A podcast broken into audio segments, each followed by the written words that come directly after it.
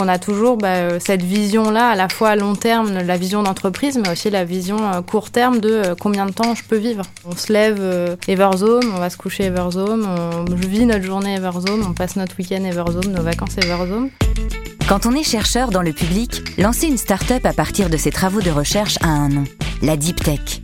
Des femmes et des hommes qui, un jour, ont eu ce déclic et se sont dit ⁇ Pourquoi pas moi ?⁇ Mais ils ne l'ont pas fait seuls. Un proche, un professeur, une rencontre parfois, les ont convaincus de se lancer dans l'aventure. Dans cette saison 2 du Déclic Deep Tech, à chaque épisode, un invité vous présente son ou ses personnes déclic. Découvrons-les ensemble. Le Déclic Deep Tech, un podcast signé The Meta News, le journal des chercheurs, en partenariat avec BPI France. Bonjour à tous, c'est Laurent qui vous parle, Laurent de, The Meta News, et bienvenue dans ce nouvel épisode du Déclic. Je ne suis pas seul, comme vous le savez, comme c'est la tradition avec le Déclic. Je suis en compagnie de, de Jeanne. Bonjour Jeanne. Bonjour Laurent. Jeanne, vous êtes CEO, comme on dit aujourd'hui, et cofondatrice d'Everzome. Comment allez-vous déjà? Très bien, merci. Et comment va Everzome ben, Très bien en ce moment. Euh, Everzome va bien, elle se développe euh, assez bien. Alors vous avez compris, ici on est là pour parler du pourquoi et surtout du pour qui, avec le déclic euh, de Jeanne que nous allons vous présenter tout à l'heure. Mais j'aurais d'abord qu'on se penche sur le comment. Le comment, c'est Everzome finalement. Est-ce que vous pouvez nous expliquer en quelques mots simples, même si j'en ai une petite idée, il s'agit de nanomédecine notamment, ce que vous faites au sein d'Everzome oui, tout à fait. Alors, euh, chez Verzome, on travaille sur des nanoparticules biologiques qui s'appellent des vésicules extracellulaires ou encore des exosomes, qui ont beaucoup d'applications euh, pour la médecine régénérative. Par exemple, pour des patients qui souffraient, qui, souffriraient d'arthrose ou qui auraient subi un infarctus ou encore euh, un AVC. Et donc, ces nanoparticules biologiques ont un effet régénératif très important. Et un des enjeux euh, principaux de la diffusion de cette technologie aux patients et donc le développement de, nouvelles thérapies vésiculaires, finalement, c'est la capacité à produire des quantités suffisantes pour euh, une utilisation chez l'homme et donc une utilisation clinique. Là, c'est l'enjeu du moment. Produire en quantité suffisante pour Exactement. Et dans ce contexte, euh, Everzome, on se positionne vraiment comme euh, fabricant de ces nanoparticules biologiques avec euh, une, innovation qui a été inventée dans le laboratoire matières et systèmes complexes de l'Université de Paris et du CNRS et qui permet d'augmenter considérablement les rendements de production. Jeanne, parlez-nous de votre parcours universitaire avant le grand saut vers l'entrepreneuriat. C'est un parcours assez classique finalement. Oui, tout à fait. Euh, donc c'était un parcours euh, de, chimiste plutôt. Donc j'ai fait un, master, euh, j'ai fait aussi une année d'agrég que malheureusement je n'ai pas eu. et puis j'ai enchaîné sur un master de recherche et une thèse que j'ai commencée en, en 2014 dans un laboratoire euh, étonnamment un peu de, physique alors que j'avais plutôt suivi un parcours de chimiste. Mais c'est un laboratoire euh, pluridisciplinaire qui est justement qui fait pas mal de recherches translationnelles et qui est euh, au croisement entre la physique la biologie un peu de, chimie aussi. C'est ça qui vous a peut-être donné le goût de, de l'à côté? Tout à fait. Oui oui je, pense que le déclic, c'est en l'occurrence, on discute d'une personne, mais c'est aussi un environnement, une, une situation. Et c'est vrai que la thèse euh, au laboratoire MSC, euh, ça a été euh, quelque chose de très formateur aussi pour moi parce que j'ai eu l'opportunité de travailler sur sur différents sujets de thèse, sur pardon sur différents dans différents domaines, avec différents collaborateurs et j'ai eu la chance aussi d'avoir une directrice de thèse, Florence Gazo, qui m'a fait extrêmement confiance. Et c'est au sein de ce laboratoire que vous avez trouvé les co-fondateur de ce qu'est Everzome aujourd'hui Exactement, c'était une des thématiques de recherche euh, du labo et en particulier bah, de, Florence aussi, euh, ma directrice de thèse, et, euh, d'Amanda Brun et Claire Wilhelm qui ont, développé ensemble cette thématique sur les vésicules extracellulaires et qui travaillent dessus depuis plus de dix ans. Et donc c'est dans le cadre en particulier de la thèse de, de Max Pifou, qui est aussi un des cofondateurs d'Everzome, qu'on a pu créer la société. Everzome a été lancé en 2019. Ça fait donc déjà deux ans que, que vous avez lancé Everzome. Combien de personnes aujourd'hui ça représente? Alors aujourd'hui, tout compris, c'est-à-dire euh, les, euh, les, permanents CDI, on va dire, euh, les stagiaires alternants, on est 14, enfin bientôt 14 dans, deux semaines. Et effectivement, il y a deux ans, on n'était pas encore créé et on, a, on a très longtemps fonctionné à deux, puis à trois pendant un moment. Donc là, on, on, connaît une forte croissance depuis, euh, depuis peu. Vous voyez faire ça il y a encore quelques années? Pas du tout. Pas du tout. donc, je pense qu'on a commencé à réfléchir sur ce projet de création d'entreprise en 2017-2018. Et bah, je pense que c'est le sujet aussi de l'émission. Ça a été vraiment un déclic à ce moment-là. Et avant, j'étais vraiment dans le, le parcours universitaire assez classique. Euh, j'étais, je, je, faisais une, une, thèse au laboratoire euh, matière et systèmes complexes que j'ai commencé en 2014 et soutenu en 2018. Et à ce moment-là, je me voyais, enfin avant le, le déclic, je me voyais euh, bah, poursuivre en postdoctorat et, et passer les concours de la fonction publique. La recherche, c'est aussi un peu une affaire de famille, je crois, chez vous. Oui, tout à fait. Fille de chercheuse, sœur de chercheuse même. Euh, C'était naturel de continuer dans l'académie pour vous? Plutôt, plutôt oui. Et pourtant, ça s'est pas passé comme ça. Non, pas du tout. Mais j'en suis assez contente. Aujourd'hui, euh, finalement, deux ans après cette, euh, ce déclic, ce déclic qui sera personnifié, vous l'avez compris, dans, dans, dans, peu de temps, euh, est-ce que vous regrettez ce, ce saut? Ah, pas du tout. Vraiment pas du tout. Et je pense que la question, c'est jamais posée. Je pense que aujourd'hui, ce que je fais, c'est vraiment un ça me permet de, de m'épanouir et puis euh, c'est des, des, challenges euh, au quotidien. C'est vraiment quelque chose qui me plaît et où je me sens, euh, je me sens à ma place. Vous n'êtes pas seul dans, dans Everzo, mais vous avez aussi un, un co-associé, un co-fondateur, Nicolas. En, deux mots, c'est comment vous répartissez les, les, les, tâches entre lui et vous? Alors, on n'est pas que deux. En fait, l'aventure, ça a commencé à six avec euh, bah, évidemment les chercheurs qui ont, qui ont inventé la technologie et qui sont, euh, qui sont là euh, dans la société, cofondateurs, et qui nous soutiennent au quotidien. Toujours aujourd'hui donc Toujours aujourd'hui. et Nicolas, on s'est rencontrés à l'école centrale, et c'est vrai que tous les deux, on est primo-entrepreneurs. Et tout au début, on faisait vraiment quasiment tout à deux, parce qu'on avait aussi cette envie d'apprendre à comment créer une entreprise. Et c'est depuis voilà un an qu'on commence vraiment à se répartir un peu les tâches les rôles. Euh, donc Nicolas, il est plus en charge euh, de, l'administratif, euh, de la finance. Moi, de mon côté, ça va plus être le management des équipes, la R&D. Mais tous les deux, on a quand même, on construit ensemble la vision et, on met en, place aussi ensemble la stratégie de la société. Merci Jeanne.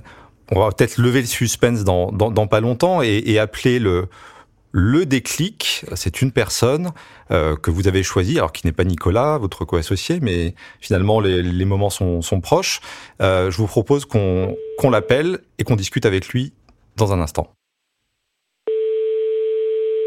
Oui, allô? Bonjour à vous. Bonjour. Est-ce que vous auriez l'amabilité de vous présenter rapidement, monsieur? Oui, alors je suis euh, Éric Langrenier. Euh, j'ai un parcours d'entrepreneur. J'ai monté plusieurs entreprises au cours de ma carrière. Et depuis, euh, depuis un moment déjà, je, me donne du temps pour transmettre et former, notamment à travers différents dispositifs, des, des, jeunes et des moins jeunes qui ont envie de se lancer dans la création d'entreprises et issus de différents horizons, qu'ils soient scientifiques, ingénieurs ou tout simplement des jeunes qui, euh, qui veulent démarrer dans la vie. Dans quelles circonstances vous avez rencontré, euh, rencontré Jeanne? Alors j'ai rencontré Jeanne euh, lors d'un séminaire de formation que j'animais pour le CNRS dans un château de la région parisienne. voilà, dans un petit groupe de, de, doctorants et chercheurs autour des nanosciences qui voulaient découvrir la valorisation de la recherche par la création d'entreprises. Et quelles ont été vos premières impressions? Parce que vous êtes en petit groupe, j'imagine que c'est pour euh, jauger les gens, savoir un peu ce qu'ils ont dans la, dans la tête et dans le, et dans le cœur. Qu'est-ce que vous en avez pensé? Ben, Qu'elle avait une belle tête et un beau cœur. Puisque vous m'amenez sur ces dimensions-là qui sont très importantes de mon point de vue, parce que en tant que professionnel, euh, nos fonctions sont, portées par, euh, par l'être humain que nous sommes. Et pour moi, c'est deux dimensions clés euh, que j'aborde dans toutes mes formations, l'aspect métier et l'aspect de l'aventure humaine que recouvre ce métier.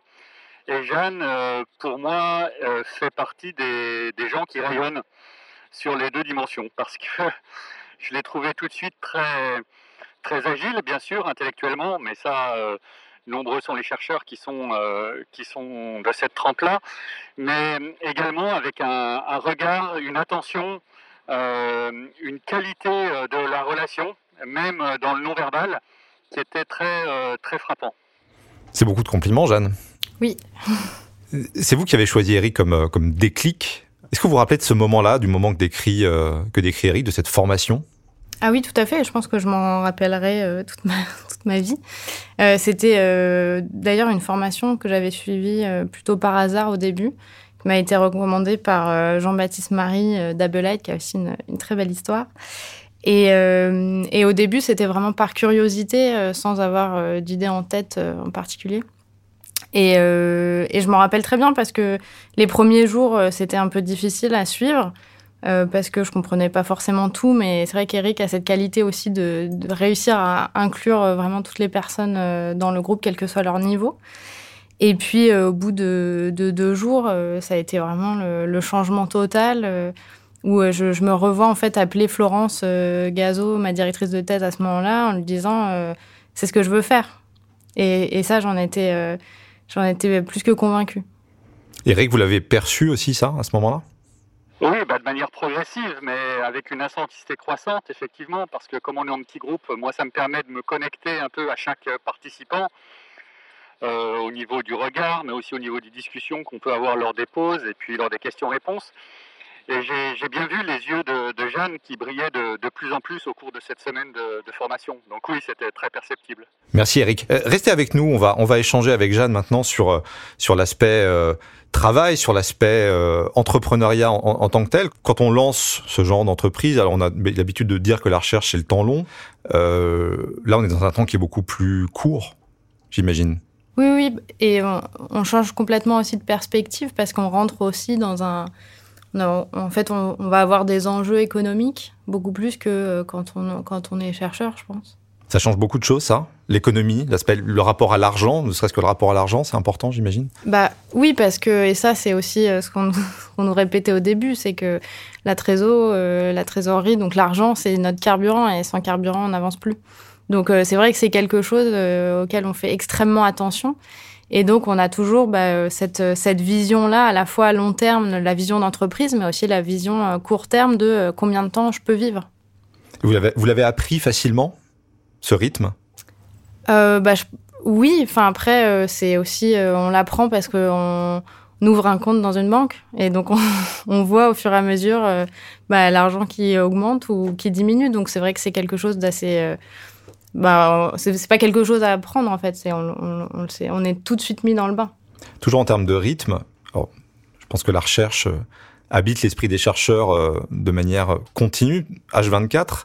Mais est-ce que c'est le cas aussi pour euh, pour une start-up? C'est toujours associé à une forme de frénésie euh, où tout va vite.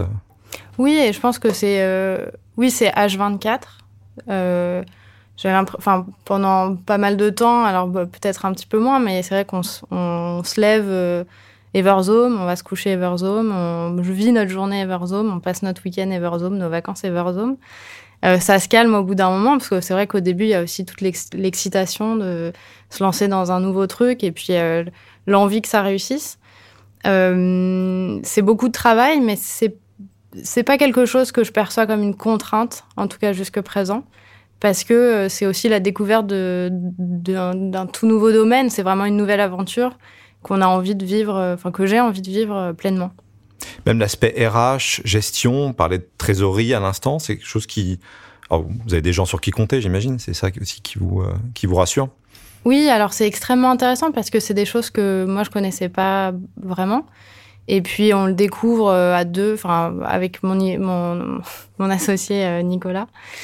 Euh, et puis c'est des choses, bah euh, voilà, au début je pense que c'est intéressant de les découvrir, de, les, de comprendre comment elles fonctionnent. Et puis euh, il y a bah, des choses plus intéressantes qu'on a envie de continuer et de prendre en charge. Pour ma part, euh, par exemple le management, le RH, c'est quelque chose qui m'intéresse beaucoup. Et c'est vrai que bah, la finance c'est plutôt bah, Nicolas, mais ça c'est une affaire aussi de, euh, de, de choix, de goût. Et la communication. Et la coup. communication, c'est un peu tous les deux la communication. Eric, vous qui connaissez bien les, les chercheurs, qui, qui en avez accompagné, j'imagine, euh, j'imagine beaucoup, euh, qu'est-ce qu'il faut apprendre ou qu'est-ce qu'il qu faut désapprendre quand on, entre guillemets, quand on quitte l'académie? Je dirais qu'il faut savoir transposer et élargir. Il n'y a rien de spécifiquement à désapprendre. Il faut se reconnecter au contraire à, à l'essence de la recherche. Euh, C'est-à-dire qu'une entreprise qui démarre, elle doit valider progressivement deux dimensions très importantes. D'une part, son marché, parce que s'il n'y a pas de clients, il n'y a pas de raison d'être pour une entreprise. Et puis, sa technologie, comme étant capable de réaliser des produits industrialisables. Et ça, pour valider ces deux dimensions-là, ben, c'est essentiellement une démarche itérative, comme le fait le chercheur lorsqu'il est sur sa paillasse en faisant ses manips. Et, une fois qu'un scientifique a compris que c'est ce qu'il sait faire, mais sur d'autres dimensions, la seule question qui lui reste, c'est de se demander s'il a envie de, mettre le doigt dans ces dimensions euh, nouvelles. Et si c'est le cas, la démarche en elle-même est très simple après pour lui. C'est dans la tête. C'est dans la tête et dans les tripes, parce que dans le cœur. C'est-à-dire que la tête, bien sûr, c'est des concepts, mais c'est les tripes parce qu'il faut de l'énergie, il y a des émotions, c'est pas un long fleuve tranquille. Euh, on rencontre des obstacles, il faut les contourner. Et c'est pas la même chose, par contre, de les contourner en tant qu'entrepreneur ou en tant que chercheur. En tant que chercheur, notre salaire est assuré tous les mois. En tant qu'entrepreneur, euh, il faut aller le chercher. vous confirmez, Jeanne, j'imagine. Oui, oui, tout à fait. L'équipe, mais c'est cardinal.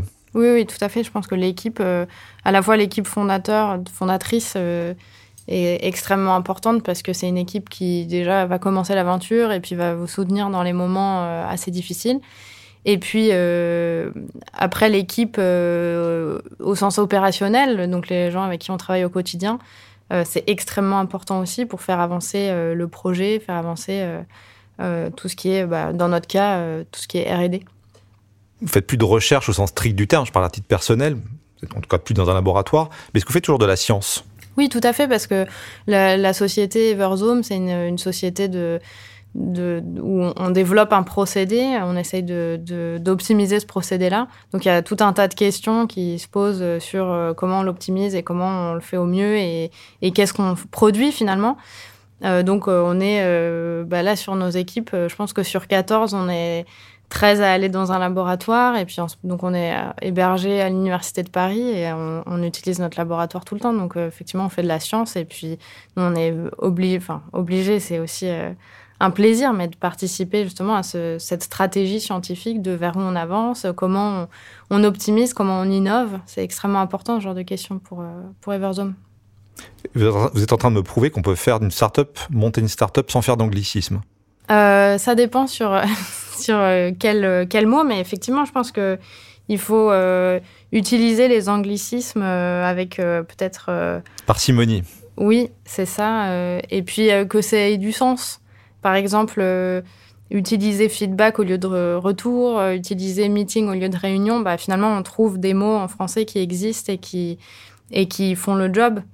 en revanche, sur certains mots comme equity, c'est vrai que ça peut être plus simple de les utiliser parce que ça a, vraiment un sens important.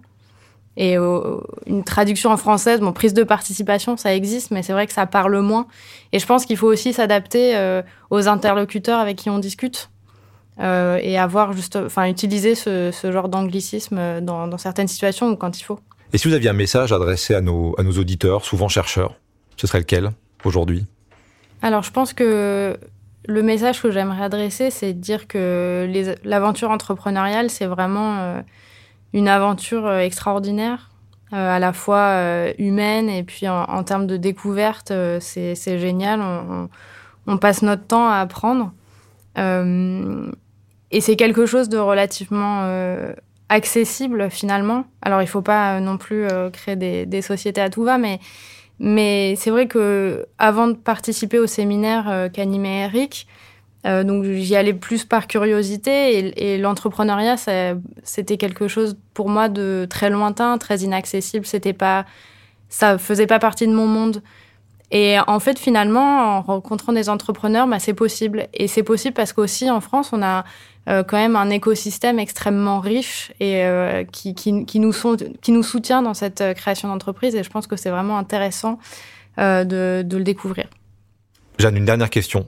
Si vous deviez tout refaire, est-ce que vous referiez tout pareil? Alors, d'un point de vue, enfin, je pense, la réponse est probablement non. Euh, d'un point de vue macroscopique, oui, parce qu'aujourd'hui, euh, je suis extrêmement fière de, ce qu'est Everzome et, et, de ce que c'est en train de devenir et comment ça grossit. Et je suis, je suis, je suis je pense convaincu qu'avec Nicolas, on a fait les bons choix, que ce soit stratégique, les bons choix de personnes. Enfin, aujourd'hui, c'est tout un ensemble qui fonctionne à nos yeux et que je changerai pas. Euh, après, d'un point de vue microscopique, oui, évidemment, je pense qu'il y a des choses qu'on a faites qu'on pourrait faire différemment, qu'on aurait pu mieux faire, on aurait pu euh, mieux se renseigner avant. Je pense qu'il y, a beaucoup de choses qu'on referait mieux, mais finalement, dans l'ensemble, euh, on, est, plutôt satisfait de, de ce qu'on a réussi à, à construire et de comment ça avance. Merci Jeanne, merci Harry d'être resté avec nous. Merci à vous de nous avoir écoutés. C'était le déclic Deep Tech. Je m'appelle Laurent Simon. Lisez The Meta News et à très bientôt. Ce podcast a été réalisé par The Meta News en partenariat avec BPI France dans les studios de chez Jean Productions. À très bientôt pour un nouvel épisode. Si vous nous aimez, notez-nous sur votre plateforme d'écoute préférée.